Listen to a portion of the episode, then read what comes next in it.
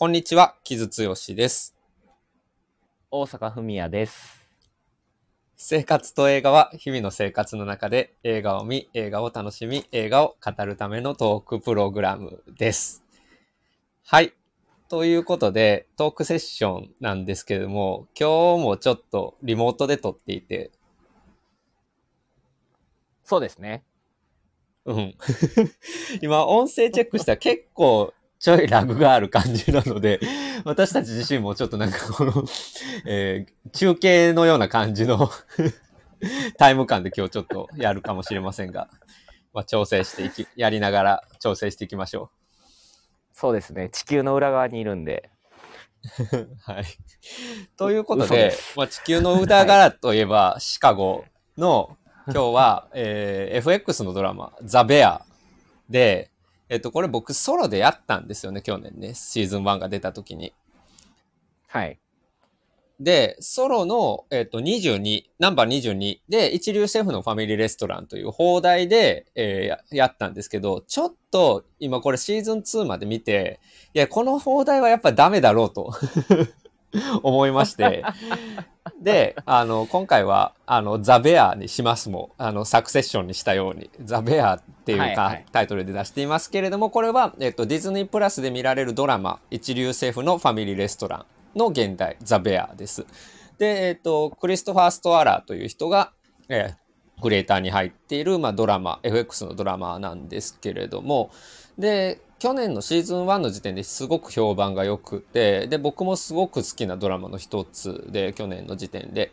で、えー今年シーズン2が、うん、出たわけですけれども、まあ、それが、えっ、と、かなり良かったので、ちょっとトークセッションでもやりたいなと思って、取り上げようかなと思ってます。うん、えっと、これ、お大阪最近見たんやね。最近、この2週間ぐらいで、あの2シーズン見ました。うんうんうんうんうん。まあ、その2週間ぐらいでも一気に見れる感じのサイズ感でもあると。そうやね。1シーズン8話ぐらいやんね、確か。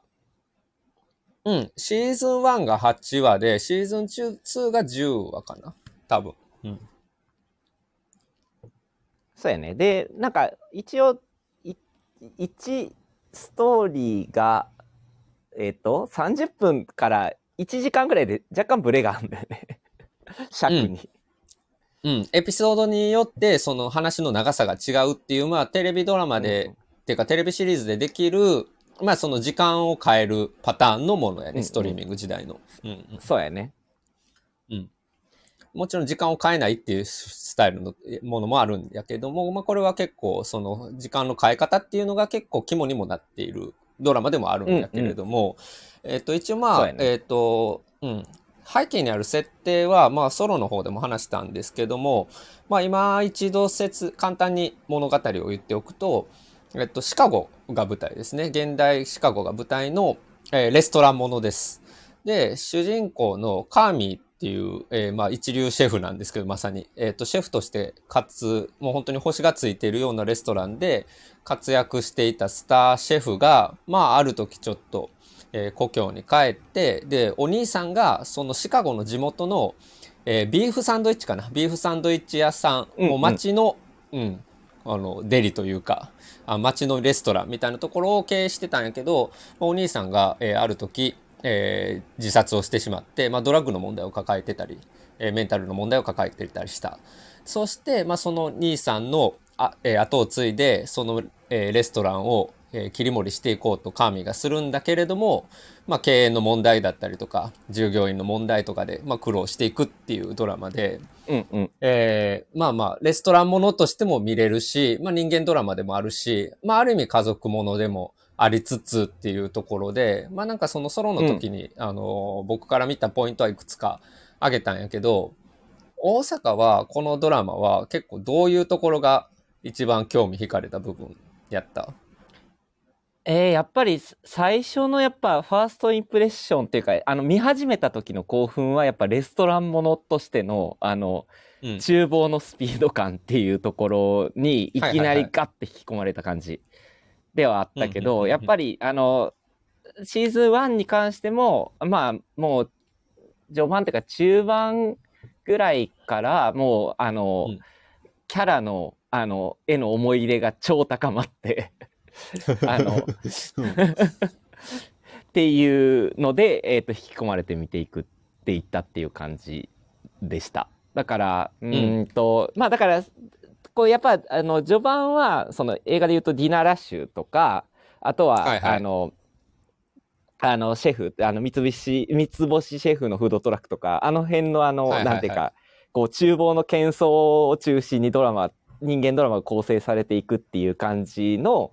まあ好きな映画をこう想起した、しながら見てたけど、なんかあの、それよりももっとわちゃわちゃしてるみたいな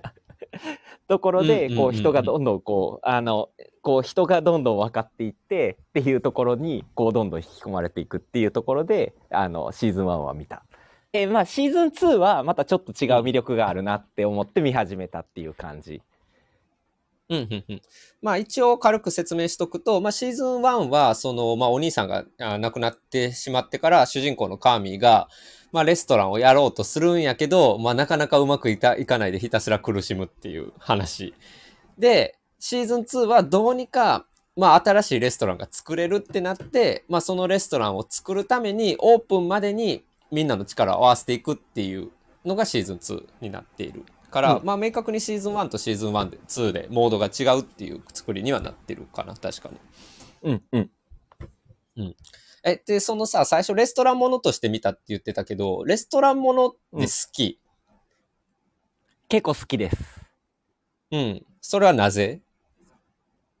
えー結構、なんかやっぱ、あの、料理人っていうものに対しての、なんていうか、うん。リスペクトというか、うんうんうんすごいな、みたいな感覚がまず一つあって、うん。だからなんかなんやろな、あの、例えば、あの NHK のプロフェッショナルとかも、とか、情熱大陸とかも、あの料理人の人のやつめっちゃ見ちゃう。あの、寿司職人のやつとかめっちゃ見ちゃうねん。あ、そうなんや。へえ、え、昔さ、俺らが子供の時とかってさ、料理の鉄人とか流行ってたやんか。あ、流行ってたね。ああいうの見てた？料理の鉄人はたまに見てた。うんうんうん。やけど、なんか、そんなにフォーカスして見てたわけじゃないけど、それ関連で言うと、あの、テレビチャンピオンって、あのあ、番組があったんやけど、見てた。うん、見てた。うん。あれの、あの、その、料理人の、あの、やつとかは、すごい興奮しながら見てた。うんうん。なんか俺もそうやったな。だから、まあ料理もそう、そう、料理番組も好きやし、まあ料理自体も好きやし、まあなんかレストランとかも好きなので、まあ俺も料理ものというか、レストランものって多くの人と同じように好きやし、俺さ、ちょっとシェフになりたいなって、てか子供の頃の夢って漠然とシェフであった。割と。そう。えー、幼い時やけど。え結構、その、うんそうそうそう。ど、どの、どのぐらいの、あの、期間の話？小学校とかえ、小中ぐらいまでかな？し中学生ぐらいになってもっと、うん、文化的なものにのめり込んでいってからは、もうちょっと違う方向に行ったけど、なんかこう、料理はできるようになりたかった。ならんかったけど。うん、うん。今も料理はさ、好きといえば好きやねんけど、決してうまくはないしさ、なん、ん何がっていうか、一番はもうとにかく手先が不器用っていうのと、段取りが悪いっていうのと、どんくさいっていうのと、あとはまあ、美的センスがそんなにないっていうところかな。美的センスっていうか、あれやな、その、大雑把やからやと思うな、その、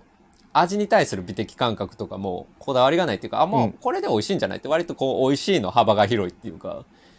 割と何でも美味しく食べてしまうがゆえに、別にそのこだわった料理にならないっていう。そうそう。まあ、それだから、は、まあレスあの、よしあしや。そうやな。まあ、よしあしやねんけど、まあ、だからこそ俺も、その、レストランっていうものにも憧れがあるし、シェフに対しての憧れが今もあるんやけど、ただ、うんなんかちょっと高級レストランの、いそれこそ一流シェフをもてはやすのも、それはそれでちょっと気持ち悪いなって気持ちもあってさ、一方で。うん、うん、うん。すごくやっぱりスノブな世界でもあるやん。まあ、そうやんね。その、批評と、との関係もあったりとか、まあ、あの、そうそうそう。うん。その星の話もあったりとかっていうね。うんうんそうそうそう。で、まさにそのさ、スノップさとか、まあ料理業界のあの、まあなんか過剰に、えーセレブリティが集まってくる感じとかがあるからこそ、ザ・メニューみたいな映画ができたわけやし、うん、うん。うん。だから、まあそういうふうにレストランものってどういうふうに切り取るかっていうことが結構大事やと俺は思っていて、特に今の時代とかだと。うん、だから、それこそさ、大阪が言ったジョン・ファブローのシェフとかはさ、あれはうんまさにジョン・ファブローが一流シェフやったんやけど、フードトラックっていう、もう本当に地べたのところに降りてきたみたいな話やんか。うん、うん。トップシェフが。うん。で、そっちに、まあ俺の魂はあるぜっていう 料理が。で、だから料理が庶民のためにないといけないっていうような価値観が、まああれは朗らかにあるから割と支持される映画やったと思うんやけど、うん。だからこれもまさにそのさ、その地元シカゴの、まあ地元の人たちに愛しているレストランに一流シェフが帰ってきた時どうなるかっていう話やから、まあ、そういうふうに、うんまあその料理業界におけるその格差みたいなところがまあバックグラウンドになってる部分もあるよね。そういう意味ではね。うん、うん、うん、うん、うん。うんそうやねっていう。とこそはそうやね。まあうん。うん、そうそう。俺は面白く見てたんやけど、で、それで、さっきそこから言うと、俺の興味は、このザ・ベアっていうドラマに関しては、やっぱりすごくインディー感が強いというか、自分らで何かを作ることの大変さっていうのを、まあうんひたすらやってんなっていう感じがすごくした。あ、そうやね。あの、ひそしてひたすらうまくいかないっていうね。そう。いやもう経営の話とか本当に胃が痛くなるっていうかさ、うん。ほん、うん、本当に金がないっていう、うん、話がひたすら出てくるので、そう、導入からそうやもんね。だから、あの、うん、一番最初にやるのって、肉をた買うための金策をやるっていう。そうそうそうそうそうそう。うん。まあだから実際にレストランをやるときにどういう風なところから始めていくかっていうのもすごいわかるようになっていて、そこがすごく面白いんやけど、なんか、だから俺はすごくやっぱりその自分たち、まあだからインディペンデントで何を作るかっていうことについてのドラマっていう感覚がすごくあって、これさ、うん。あの、うんさっきそっちから言うとさ、あの音楽にインディーロックがめっちゃかかるやんか。そうやね。それは、あの、キズも、あの、前回の時もめっちゃ言ってたよね。ウィルコがかかるよ。そうつって。そうで、ウィル、シカゴといえばウィルコっていうなる感覚って、今あんまりないと思うんやんか、テレビドラマっていうか全体、うん、エンターテインメント全体に対して、関して。うん。っていうのは、やっぱり、うん、アメリカでそれだけインディーロックって本当に趣味性の高いものになってるというか、そんなにうん、多くの人が聞くものではなくなっているから。うん、うん。やねんけど、例えばウィルコがやってきたことって、いかにインディペンデント、まあ、ウィルコが、まあ、ウィルコは今自分のレーベル持ってるけど、まあ、ウィルコはどっちかというとメジャー参加でもあるんやけれども、でも精神的にはあの人たちはやっぱりインディペンデントでどうやっていくかっていうことをすごくやっぱり次世代に提示した人たちやったので、なんかその感覚がすごく入ってるのやと思う。なんかインディーレベルみたいな話やなと思って俺。ああ、なるほどね。まあ確かにそのうんインディーで物を作っていくっていうのの、まあ、その、結構生々しいところをレストランっていう表現でやってるっていう感じっていうのは、なるほどね。それはそうやと思う。うん。うん。っていう感覚がすごくあって、だからこれインディーロックを、俺からするとね、ドラマとして見てるなっていう感じがすごくあるねんな。ああ、なるほど。傷っぽい見方よね。うん。で、かつ、まあそれが、あの、人間ドラマ、個人の人間ドラマになっていくっていうのも、まあなんかすごくインディーロックがテーマにしてきてることでもあるしっていう感覚がすごくある。うんうん。うんうん。っていうことで、だからこれが結構今アメリカで話題になってるっていうのは、なんかこう、潮目の変化を感じるというかこういうドラマ、うんなかなかなかったなっていう感覚がすごくあって、で、それがすごく面白い、俺は。ああ、なるほどね。うんう。ーん、そういうことね。だから、使われてる音楽っていうので、インディーロックが使われてるっていうのじゃなくて、結構、うん。テーマともかなり同期してるというか、ところがあってね、そうそうそうなるほどね。うん。うん、なるほどね。ああ、確かに。確かにそうね。だから、インディペンデントでやっぱものづくりをしていくっていうところが、その、今もう一度、なんていうか、重要だよねっていうのを言ってるっていうのは、そう言われるとなんかグッとくるところあるな。確かに。うん。で、これまあ舞台がシカゴなので、まあシカゴってさう、ん地方都市としては結構大きいんやけど、やっぱりどこか廃れた部分っていうのは結構あって、で、まあジェントリフィケーションの中でさ、そういう地元民に愛された店が潰れていくみたいな話が生々しく出てくるやんか。で、そうやね。もちろんす、うん。で、家族経営のさ、みんなに愛されたレストランを守っていくことも大事やねんけど、でもやっぱり変わることも必要みたいな、そのせめぎ合いもかなりさ、生々しく、なんかこう、綺麗事じゃなく描かれていて、なんかそこら辺うのん。リアルさ、うん。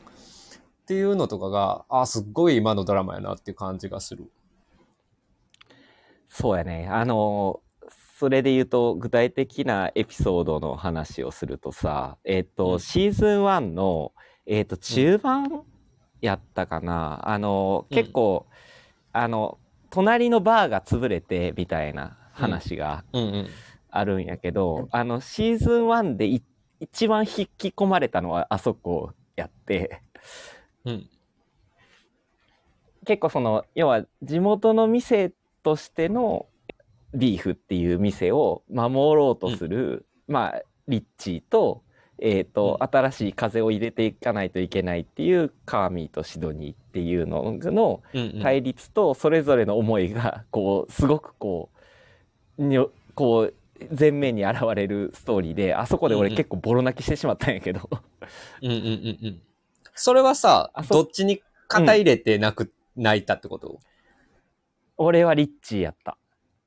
ああ、なるほどね。下町育ちとしては。そうやね。ていうかまあその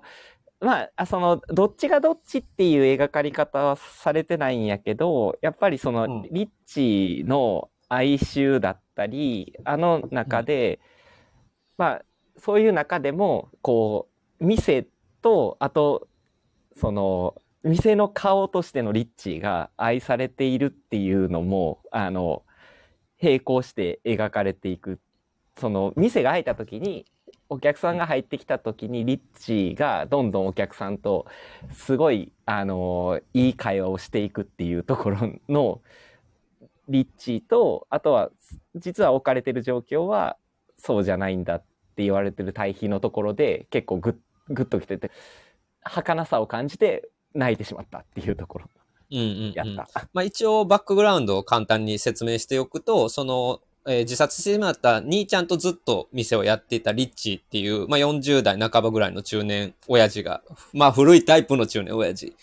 がいて、まあ地元の店として、まあビーフを守っていたと。で、まあそこに主人公のカーミー、一流シェフがやってきて、で、シドニーっていう若いシェフね、なんかそのこれから、えー未来が嘱望されているというか、未来がある若い女性のシェフが入ってきて、彼女と二人で、まあそのシステムを変えていったり、まあレストランを変えていって、えー新しいやり方でやっていこうっていうところのぶつかり合いっていう話やね。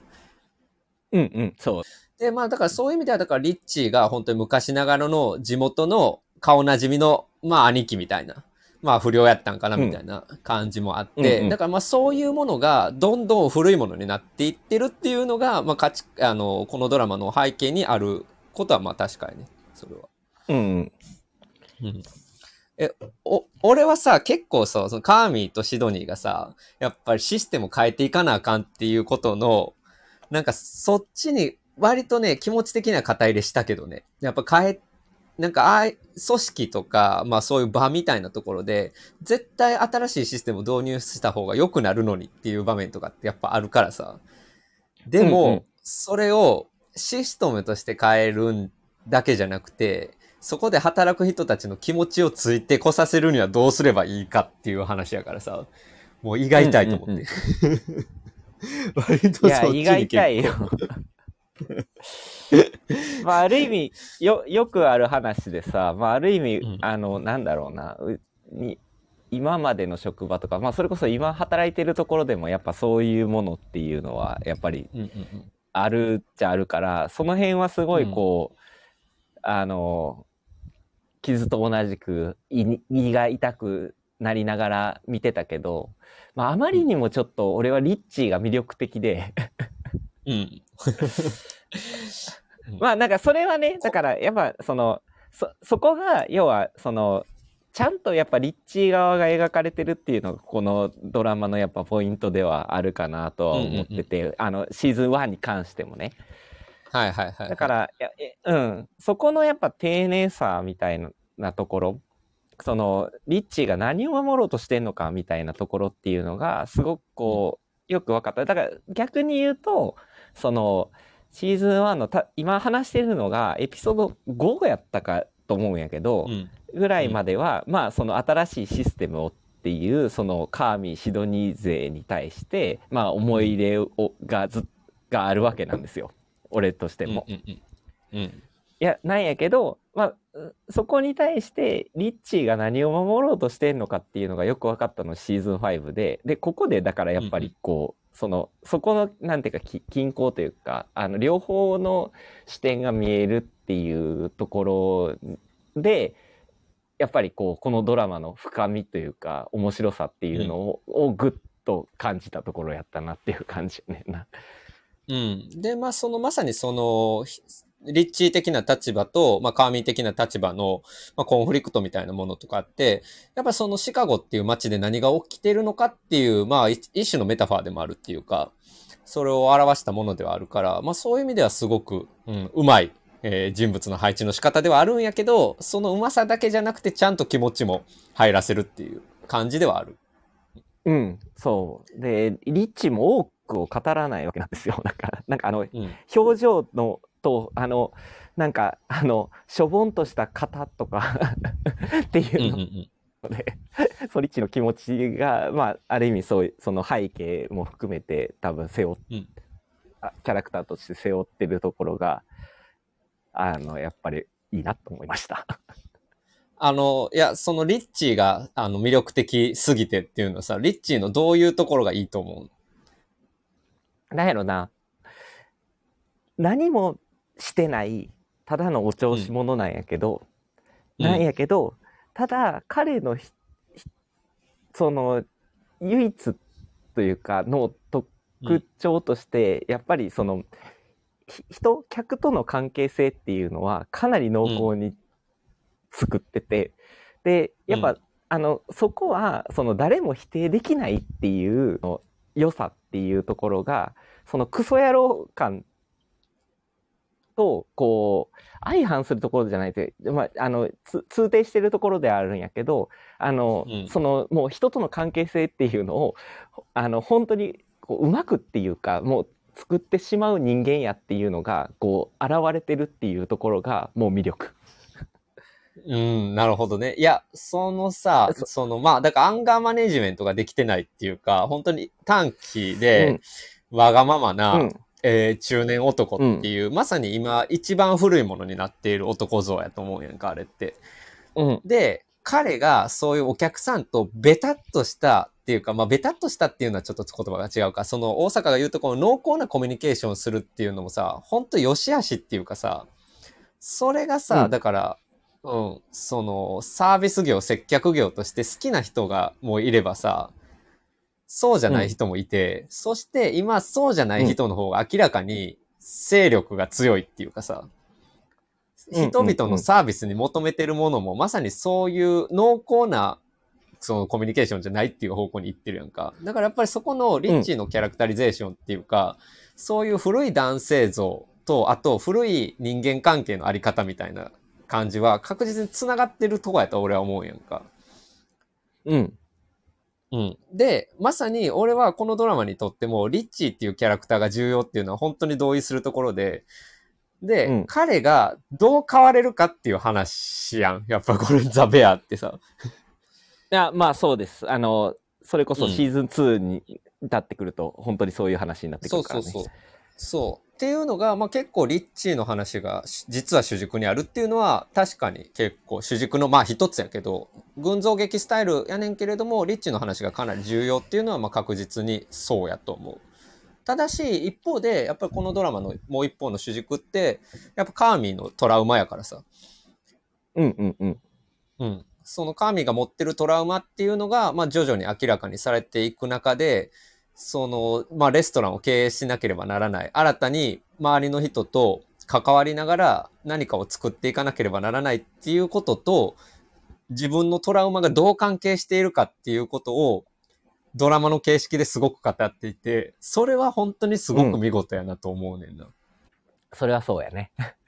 うん。つまりだから、その、まあ仕事とかさ、あの人間生活とか、えー人間関係とか生活とかがさ、切り分けられるものじゃないっていう話やん、これって。うんうんうんうんうん。うん。だからそういうところも含めてすっごいね、まあだから本当にインディー感がするというか、本当に。うん、そう。だからインディペンドントになればなるほどさ、やっぱり普段の人間関係を駆使しないといけないといけないみたいなところもあるしさ、うんうんうん。そ、の、サクセッションの時にさ、その家族経営することのきつさとか、まあそれこそ夫婦でどうすんのかみたいな話のきつさの話したけどさ、でもインディーやったらそんなことも言ってられへんみたいな、もう身近なリソース全部使わなあかんみたいなさ、ことになってくそるわけやんれしかないもんね。そうそうそうそう。だからそのきつさ、大変さっていうのが、まあこのドラマにはかなり、うん、出てるんだよなっていう感じはするかな、俺は。うんうんうんうん。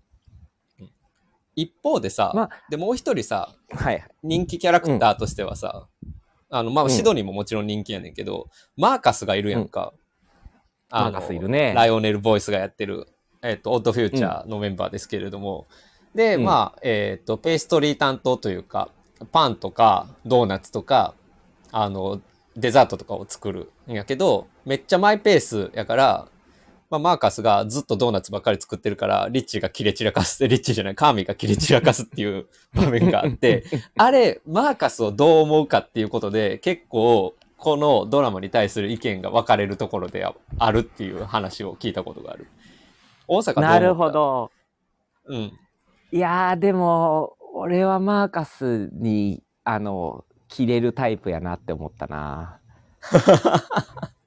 俺の周りそういう人多いねんな。いや、あれ、あれはあかんやろってみんなに。いや、お前、だから今それじゃないって何回も言ってるやんっていうやつやんな。だからカービィの。うん。で、すうん、で、その時に、まあ、どう切れるかっていう話やねんけど、で、うんうん今はさ、だからカーミーみたいな切れ方をするのは良くないっていう時代なわけじゃないですか。時代やし、うんまあ良くないやん。まあ冷静に考えても。うん。でも、そのマーカスみたいなやつがあった時に、ああなってしまうカーミーの気持ちもわかるっていうのは、結構このドラマの重要なところやなって俺結構思うけどね。いや、それはね、あの、あの、俺も同意やねんけど、あの、うんすごいちょっと仕事的な気気分でコメントすると、そのうんマーカスを見てなかったカーミーが悪いっていうのが、本当のところやと思うねんけど。いや、でも、このドラマを見てるとさ、カーミー自身が抱えてるトラウマとかがあってさ、じゃあまあそんそなとこまで、うん、気を回せるのかっていう話でもあるよ。うん。まあ、うんそうです。そうです。その通りです。うん だからそこがさ、すごくよく描かれてるなと思う。だから仕事うん内うんうんとか、組織内とかでどういうところでトラブルが起きるのかっていうのが、すごくうまく描かれてるなと思うねんな、そういう意味で。だからそのリアリティのあり方っていうのが、すごく、うん、このドラマうまいんやなっていう感じはするかな。すごいよね。だからあのスピード感の中で、そういうそのエピソードがガンガン掘り込まれてるのに、あなんか後から気づくというか、っていう感じの、あの、視聴体験にはなるしね。うんうんうんうん。そうそう。だから、まあシーズン2は、まあそのトラウマみたいなところがどう、家族内でどうあったのかっていうエピソードが結構肝核にはなってるんやけど、まあそういうふうに常に群像的にみんなの思惑とかがカオティックになっていって噛み合わない感じっていうのが、まあずっと続いていくドラマでもある。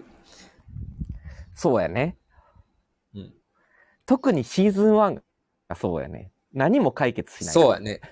そうそうそう。だからシーズン1はさ、本当になんかシーズン2を始めるための8話やったなっていう感じがすごくして、なんかシーズン1丸々そこに振ったのは、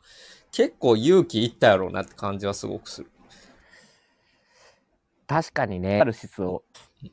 うん、を感じなくはないけど、うん、と、まあ、圧倒的にそれで終われるかっていうと、そうではないし、うん。なんやけど、なんかでもあ、あそこで終わったっていうか、あそこまでで、えっ、と、にあれだけの時間を使った、あの、8、エピソード8個使ったっていうところに、やっぱり凄さを感じるの感じ。うんうんうん。そうそうそう。だから、まあ、シーズン1が終わった時に、うわ、シーズン2でこれからやんっていうところで、みんなを楽しみな気持ちにさせて終わるっていうのが、まあ結構見事やった。うん。わけやけど、まさにシーズン2がその先の話になっていて、俺はシーズン2本当に良かった。いやー、よかったよね、シーズン2で。だからシーズン2はさ、割と結構王道にレストランものやってるっていうかさ、それぞれがそれぞれの役職、技術を磨いてくるっていうターンやんか、割と。うん、そうやね。うん。まあ、カーミーはちょっと自分のトラウマの問題があるから、まあ、カーミーが具体的に何がどうなるってことは、今回はそんなにはなくて、まあ、恋人クレアができるっていう、できるんだけれども、まあ、その関係にあんまり踏み込めなくてっていうところがカーミーに関してはポイントになってくるんやけど、他のメンバーは、まあ、まさにマーカスがデンマークに修行に行ったりとか、うん。いう話が割と、えーじ結構こう、ポジティブな形で描かれていて、それはすっごくなんかレストランものとして気持ちいいし、群像劇としても気持ちいいなと思いながら見てたかな。うん。どどうやったん？傷はさ、だまあ、あまりにも王道すぎないかっていう違和感みたいなのはなかったの、いや、だから、それがさ、まあそういうふうに各メンバーがさ、その技術を磨いてくるっていう、まあすごく王道なプロットがありながら、でも、そもそもオープンできんのかみたいな話が、それこそ消防法の話とかさ、許可下りんのかみたいな話が、常に具体的に繰り広げられるわけやんか。だからそっちの胃の痛さっていうのが常にあるから、ちゃんとリアリティラインと、そういう気持ちいいところっていうところの両立がめちゃくちゃうまいと思った。うんうんうんうんうんうんうん。なるほどね。いや、うんあのさ、シーズン2で言うとさ、やっぱすごいのがさ、エピソード5ぐらいまではさ、がさ、その、うんそれぞれがさ、こう、なんていうか、能力を高めていくっていううん話なんやけどさ、エピソード6のさ、あの、ん要は過去の話。うん。あれ、あれがさ、あそこでバコーンって入れられるところでもうなんかうん固まってしまってさ、俺は。いや、あれ大変なエピソードやで、本当に。そしてさ、うんまあ母親がここで初登場するんやけどさ、もうまさかのジェイミー・リー・カーティスっていう超大御所がそこで出てきて、もうものすごい演技で、うんしてしまうっていう説得力でさ、重みでさ、全部もう彼女が食ってしまうっていうところも含めて、いや、あれ結構恐ろしいエピソードやねんな。そう。でも、俺はやっぱ、その、あそこのエピソードが、このシーズン2の王道感を、なんていうか、ではないというか、こう、やっぱり、このドラマらしさっていうのを、こう、めっちゃ出してきたエピソードやったなと思って。あそこで一旦全部リセットする感じあるもんね。うん、そうそうん。これさ、結構その王道のレストランものと言いつつ、やっぱりさ、その気持そのすぐずっと気持ちよく見ていられるドラマかって言ったらそうじゃなくて、やっぱりカーミーのトラウマっていうのが何度も何度もフラッシュバックするっていうのがすごくあって、その原因になっているものが何なのかっていうのをあのエピソードだけ長い時間使って、まあ、見せるわけやんか、シーズン2で。う。うん。だからそこにさ力点を置いてるっていうのは構成としてうまいっていうのもすごくあるけれどもやっぱこのドラマが描こうとしているものが何なのかっていうことをすごく如実に表してる、まあ、エピソードでもある。うん。あ本当にそうで、なんか、まあ、ここで出すのはあれなんやけど、テッドラッソーのクリスマスのストーリーって完全にファンサービスとしてのストーリーとして出てくるやんか。で、同じはいはいうん。く、なんか、あの、クリスマスのストーリーなんやけど、要はうん。親戚がさ、バーって集まった時とにさ、しかもそこに割とヒヒステリックな、あの、親戚がいて、で、その中で、あの、楽しいとも楽しくないともつかないけど、なんか、あの、いろんなドラマが起こっていくっていう、こう、なんていうか、すごいドロドロした、してるし、俺にとってはかなりリアリスティックな やつがぶっっていうクリスマスストーリーがここに入ってていやなんかあのテッドラッソの時あれはあれで気持ちよかったけどこれはこれですごいな。やっぱすごいな。面白いなと思って見てた。まあだからクリスマスっていうのは怖いものなんだよっていう話ですよね、うん。本当に。だから、うん、親戚集まったら多かれ少なかれああいうことあるからさ、本当に。うんうん。うんそこをめちゃくちゃ逃げずに描いてると同時に、まあだからそこの、うん、まあ生々しさっていうことこそが、まあこのドラマの一番の革新っていうことをあそこで出してくる。うんそうやねうん。やけど、でもそこでさらにツイストがあって、えっと、エピソード7でリッチーの話出してくるやんか。そうやねんそうやねんそこの後にリッチーの話やねこれがもうあまりにも見事というか、もうあそこでさ、うん。まあ見てる人の心は結構一つになるよね、確かに。うんいやほんまにそうやね。まあだからリッチーが40、俺はもう45になって何のスキルもないって言って、まあ一から修行しに行くっていう話でさ、で、まあリッチーはその、まあ一流レストランに行った時の、まあ一流と呼ばれるホスピタリティを目の当たりにして、それに、まあ45歳にして素直に感動するっていうところで、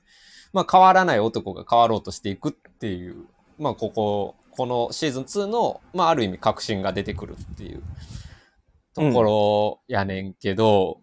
いや俺さ、いや俺リ、大阪がリッチーに肩入れしてしまうっていう話をさ、魅力的だっていう話を今聞いてて思うのはさ、いやなんか大阪ほんまリッチーみたいなことなれへんかなって心のどっかでちょっと思ってるというか。いやでもささすがにさいあのもう40にもなってくるとさやっぱリッチー的な側面っていうのはさ、あのやっぱ自分のこう気持ちの中では出てくるなっていうのはなんか実体験としてやっぱ最近思うところはあるんやけどさ、まあ、それをいかに抑えるのかっていうのがあのっていうのが今やっぱやらなあかんなというかあのリッチーになっちゃダメだみたいな ところはあるんやけどあのなんていうか少なからずリッチーな側面はあると思うよ。いや、っていうかまあ大阪だけじゃなくてさ、みんなやっぱりさ、リッチーみたいにその意固地になってしまうこととかってすごくあって、そしてそれがゆえに人生をうまくコントロールできない中年になってしまったっていうのとかってさ、めちゃくちゃさ、リアルな話やし、みんな多かれ少なかれあると思うやんか。でさ、あそこの話、あのエピソードがさ、やっぱいいのはさ、リッチーがその、えーホスピタリティに感動するエピソードの前にさ、まあ、妻とその別れが決定的になるっていう話が出てくるやん。うんうんうん。で、まあ家族、まあ娘がいてて、で、娘はテイラー・スウィフトが好きで、テイラー・スウィフトのチケット取れたんだって。これすごいことやけど、マジで。テイラー・スウィフトのチケット取れたって。今、テイラー・スウィフトの、日本もそうやけど、チケット取られへんくて。で、アメリカなんかテイラー・スウィフトのツアーがあったから GDP 上がってますからね。すごいな。なるほどね。っていうぐらいの努力をしても、えー妻と娘が離れていくっていう話の後に、あの自分がレストランの仕事で自分の役割に目覚めていくっていう話が入っていくのはさ、やっぱすごいなと思って。うん。今までさ、やっぱりその中年男性が破滅していく物語ってすごく多く描かれてきたと思うやんか。そういう変われなさがあって、そして、まあ家族も失ってしまって孤独になった人が、再起ができないっていう話がすごく、うんうん多かったと思うんやけど、その再起の仕方っていうのが、まあじゃあ例えば新たに恋人を見つけるとかじゃなくて、一から出直すっていう話やんか、あれって。うんうん。あれがね、まあ俺はかなりそこにはやっぱグッとくるものがあって、まあなんかやっぱり、うーん、やっぱり今ね、本当に俺は中年親父を語ることって大事やなっていうのを改めて思ったっていうことは結構シーズン2でかかったかな。その中年親父も変われるんだよっていう話？うん、し、まあ人間は変われると俺は思ってるし、変わって売れるものだと思いたいんやけど、やっぱり中年親父っていう属性にって、やっぱりその変われなさの係数が高いというか、うんうん。それは個人の問題っていうよりはやっぱり社会にバックグラウンド、背景があって、うん。本人っての問題というよりは、社会によってか中年男性が変われなくされているって俺はちょっと思ってる部分があるんやんか。その中で、じゃあどういう風に変われるのかっていうサンプルを描くことってめちゃくちゃ大事やなと思うし、で、リッチーみたいな人ってすごくいてるはずで、で、彼の、やっぱりその、えー心の動きとかがすごく丁寧に描かれているのは、えー非常に現代的やし、そして誠実やなっていうか、ことがすごく大きいかな。いや、ほんまにそうやねんな。だから、なんやろな、その、まあ、社会のせいではもちろんあるんやけど、なんか、うん。そ、それによってさ、どんどんこう、自分自身もそうであるっていう風になっていくやんか、って人がおうんうん多いというか、やと思うんやけど、そこからこう、いかに脱するかって、実はなんか、あの、サインだったりきっかけっていうのはあるんやけど、一度そういうモードに入ってしまうと、そこに、その、乗れないというか、っていうのに対しての、なんていうか、こう、後押しというか、こう、なんていうか、勇気を与えるみたいな 存在に、やっぱこ、ここでやっぱリッチはなるから、やっぱそこに、やっぱ俺はグッと来てしまったよ、やっぱり。うんうんうんうん。まああそこでさ、だから、まあテイラー・スウィフトの初期の曲がかかるやんか、ラブストーリーっていう。うん。あれは、あの、テイラーズバージョンなんですよ。これ、テイラーズバージョンっていうのをかいちょっと解説すると、あの、スクーター・はいブラウンと原版権の争いがあって、で、自分のアルバムを自分で全部取り直すっていうことをやったんやんか、テイラー・スウィフトって、最近。うん。で、あの、あれの時に、2020年の時に、フォークロアっていうアルバム出したんやけど、あれは、あの、ナショナルのアーロン・デスナーがプロデュースして、あの、まあ、テイラー・スウィフトってめちゃくちゃでかい存在やけど、ポップシンガーやけど、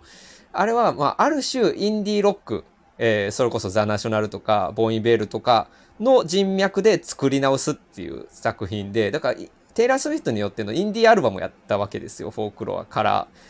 うんはいはい。エヴァーモアって。うん。で、その流れを受けて、テイラーバージョンを、えーだから原盤権とかも自分でコントロールする形で、全部自分の過去のディスコグラフィーを録り直すっていうことをやったんやけど、で、やっぱりそのナショナルとかボン・イヴェールがテイラー・スウィフトと一緒にタッグを組んだっていうのって、インディーロックが、えー若い female ポップシンガーを、えー見くびらないっていう姿勢の表れやと俺は思っていて、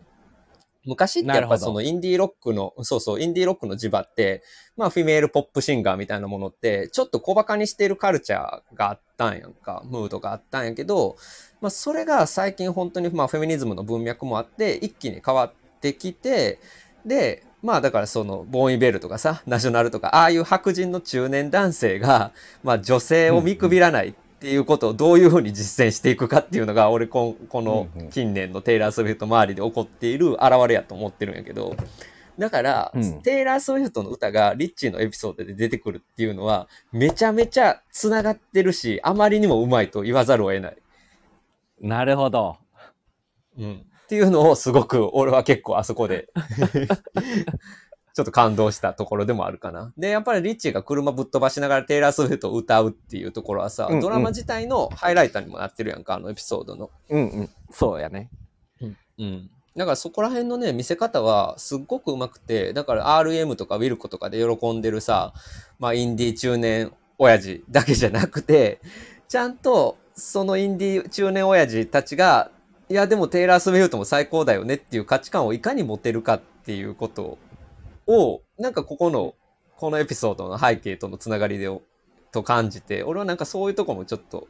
感動したところであるかな。なるほど。それは、それは、なるほど。教えてもらってありがとうございますって感じだな。ちょっと、あの、リッチーのあの、エエピソード7のフォークスっていうやつはちょっともう一度見直してみたいなと思います。逆にあの、うんろエピソード6ね、あの、の、さっきのあの、家族の、あの、クリスマスの話はね、あの、この間ちょっと、あの、もう一回見直すのをやったけど、この2週間で。ちょっと飛ばしちゃったもんね、うん辛すぎて。やけど、7は見直したいと思います。うん。いや、7はね、すごい気持ちよいエピソードになってて、まあそこでツイストがあって、まあそして、まあレストランを、えー開くんやけどというところで、まあネタバレっていうか、スポイラーというか、まあ最終話の話をすると、エピソード10かな。まあレストラうんン最後オープンするときは、まあやっぱりワンショットでやってきたねって、まあ途中からショット、あの、切るけど、じゃああの、最初のところは少なくとも結構長い間、ワンショットでやるなっていう感じで、まあやるわけやけど、まあ、うん表向きにはうまくいってるんやけれども、まあ、それぞれの精神的負荷はめちゃくちゃかかったっていうエピソードもあって、いや、うんこれなかなか次どういくんやろうなっていう感じの終わり方ではあったかな。そうやな。だから、その、シーズン1のエピソード7が、その、レストランの喧騒を、あの、ワンショットで行くんよね。それ。との対比でもう一回ワンショットのやつを最終、エピソード2の最終話で持ってくるっていう、エピソード2、あうんシーズン2の最終話で持ってくるっていうところが、うんまあやっぱ、こう、まあそこはまずうまさとしてはあるし、うんなんやけど、なんやろうな。あの、でも、よかったわ。あの、シーズン、エピソード、はえっ、と、だから8か、最後のやつが。うんいや、あの、ドキドキしましたよ。あ、エピソード10か。うん。俺はやっぱりシーズン2のエピソード10はうん、この2シーズンの中でやっぱ一番ドドキドキしたというか、一番ど、どのエピソードを上げるかって言ったらやっぱここがハイライトやし、一番好きやったし、一番こう、うん、良かったかなうんうんうん。いや、やっぱりさ、まあ、普通のレストランものというか、まあ、よくあるレストランものやったら、まあ、みんなの力を合わせて成功したっていう感じに、まあ、なるんやけど、まあ、うまくいった部分もあるけど、いかなかった部分の方がむしろ多いんじゃないかっていうような感じの、まあ、最、エピソード、最後でもあるわけやからね。フィナーレでもある。そう。しかもさ、プレオープンやん。うんうんうん。そうやね。うん。次あるんやろうなどうなんやろうなっていう期待も含めてあのっていうところもあのちゃんと出しつつあの1エピソードとしてもしっかりあの満足させてもらえるっていうのであのまあありがたかったなって思った。まあだから多分まだ発表はされてないけどシーズン3もあるんやろうなっていう感じではあるし、まあだからレストランが本当にオープンして、まあどういうふうに、えーちゃんとレストランが 経営されていくのかっていう話と、まあカーミーのトラウマは何も解決してないから、結局まあそれがどうなっていくのかっていうところが結構軸になってくるのかなっていうところかな。そうやね。うん。うん。いや、俺、そうやね。カーミとリッチーもそうやけど、俺、シドニーのさ、もうなんか、めちゃめちゃ緊張してしまう。なんか、めっちゃ張り切って、なんか自分の未来とか、自分のやりたいことが今できる正念場っていうことと、にうん高揚する感じと、ものすごい人生で一番のストレスを同時に感じるっていう のうんうんが、でもう共感しすぎてちょっとしんどかったけどね。あれはあれで、やっぱり。なんか自分のキャリアにさ、し正念場があることってやっぱ怖いなって思うわ、なんかいろんなことに関して。いや、あるよ。あるけど、あの、あそこで言うと、そのシドニーに対して、えカーミーが、いや、できていけっていうところ、よくなかった。俺、やっぱり、あの、カーミーってクソ野郎やけどさ、やっぱ、あの、うん一側面としては、あの、上司とか師匠としては、めちゃめちゃいいところもあってさ、うん。やっぱ自分のトラウマとかがあるからこそうん。のシドニーに対してのそのサポートっていうのがこう時々垣間見れるっていうところとかはめちゃめちゃこうあいいなと思って見てたんやけど 傷はどう思う、え、俺、カーミーは。カーミー、いや、カーミーさ、クソ野郎と思う？俺、クソ野郎ってあんまり思わんっていうか、いや、なんかすごい気の毒な人やなっていう方が強い、俺は。あうんうんうん。まあまあね。母親のようん。抑圧がすっごくあってさ、うん。で、なんか家族の問題がうまく、だからお兄ちゃんにどっかで軽視されてたからこそあのシェフになったわけやんか、カーミンはさ。うんうんうんうん。けれども、それが、おに、でもお兄ちゃんに認められたいっていうのが結局叶わないまま、その一流シェフっていう肩書きだけあって、で、うんうん兄ちゃんが中途半端にしてしまったものを自分がどういうふうにやり直せるのかっていう、まあだから幽霊に取り憑かれた人でもあるから、まあトラウマうんもそうやけど、すっごい気の毒な人で、むしろだからそのさ、トップでいらいることっていうのがあまり向いてない人が、やっぱりトップをやらざるを得ない物語に俺はすごく見えて、ザ・ベアっていうのが。それはそう。あ、ほんまにそうやと思う。うん。うん。から、俺はね、やっぱりね、クソ野郎っていう感じはあんまりしないのよね。うわ、か、気の毒。頑張、頑張れともちょっと違うけど、うわ、気の毒やし、胃が痛いと思いながら見てるから、俺はね、そこに関して、カーミに関しては。それは、その、今言ったクソ野郎っていうのは、シドニーとかうんマーカスから見たところで言うとっていう感じかな。うん。でも、シドニーからとかマーカスから見てもクソ野郎って感じもそんなにはないんじゃないかな。だからシーズン1でああいうことが起こってから、そそういうことになってるけれども、二、人ともやっぱりうんある部分ではすごく尊敬してるし、そして、そのカーミーのそのトラウマとか抱えてる問題みたいなことも察知してるはずやから、うんうんうんう。うんん、だから、そういう、まあ、トラウマとかをカーミーが今後どういうふうに周りの人に人に信頼して預けていくかっていうのが多分このドラマの規模になっていくはずやから、うんうんうん。うんうん、だからそういうところも含めてレストランっていうものが、まあ、どういう共同体になっていくのかっていうのが、まあ、このドラマが描こうとしてることなんじゃないかなって俺は思ってるかな。まあそうやね。うん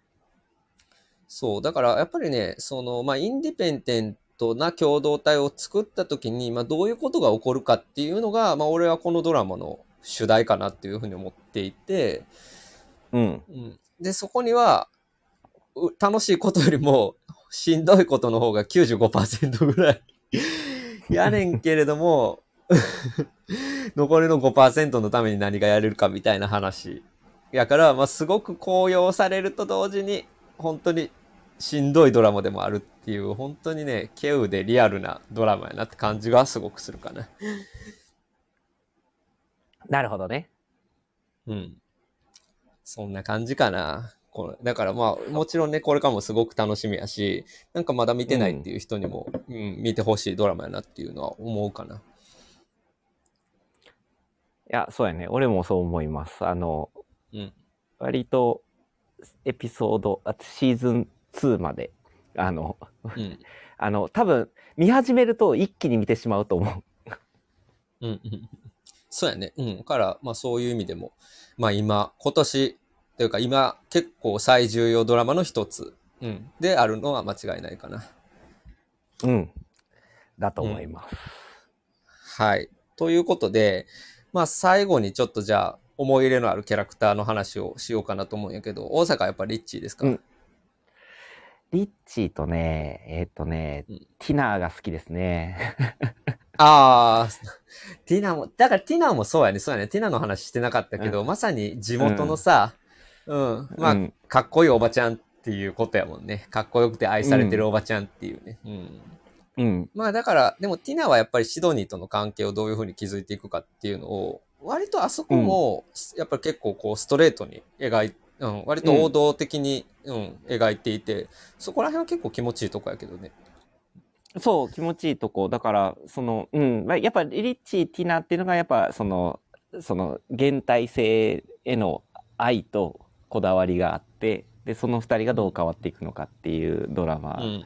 の、そそっち側で言うとやっぱリッチーとのやっぱ日本軸としてのティナがいてやっぱティナがそして魅力的なっていうのが良かったなっていうふうに思あの、カラオケうまいとかすごいいいよね、あの場面。う。そういいのよあれあれもいいいいそエピソードよ。あれいいエピソードですよね。なるほど。うんそうそうそう。俺はね、あの、それこそ結構ベタやけど、ファクが結構好きで。っていうか、うんああいうさ、うんうん なんかもうよくわからんと、ほん、本当にリッチーなんかよりもはるかにお調子者なさ、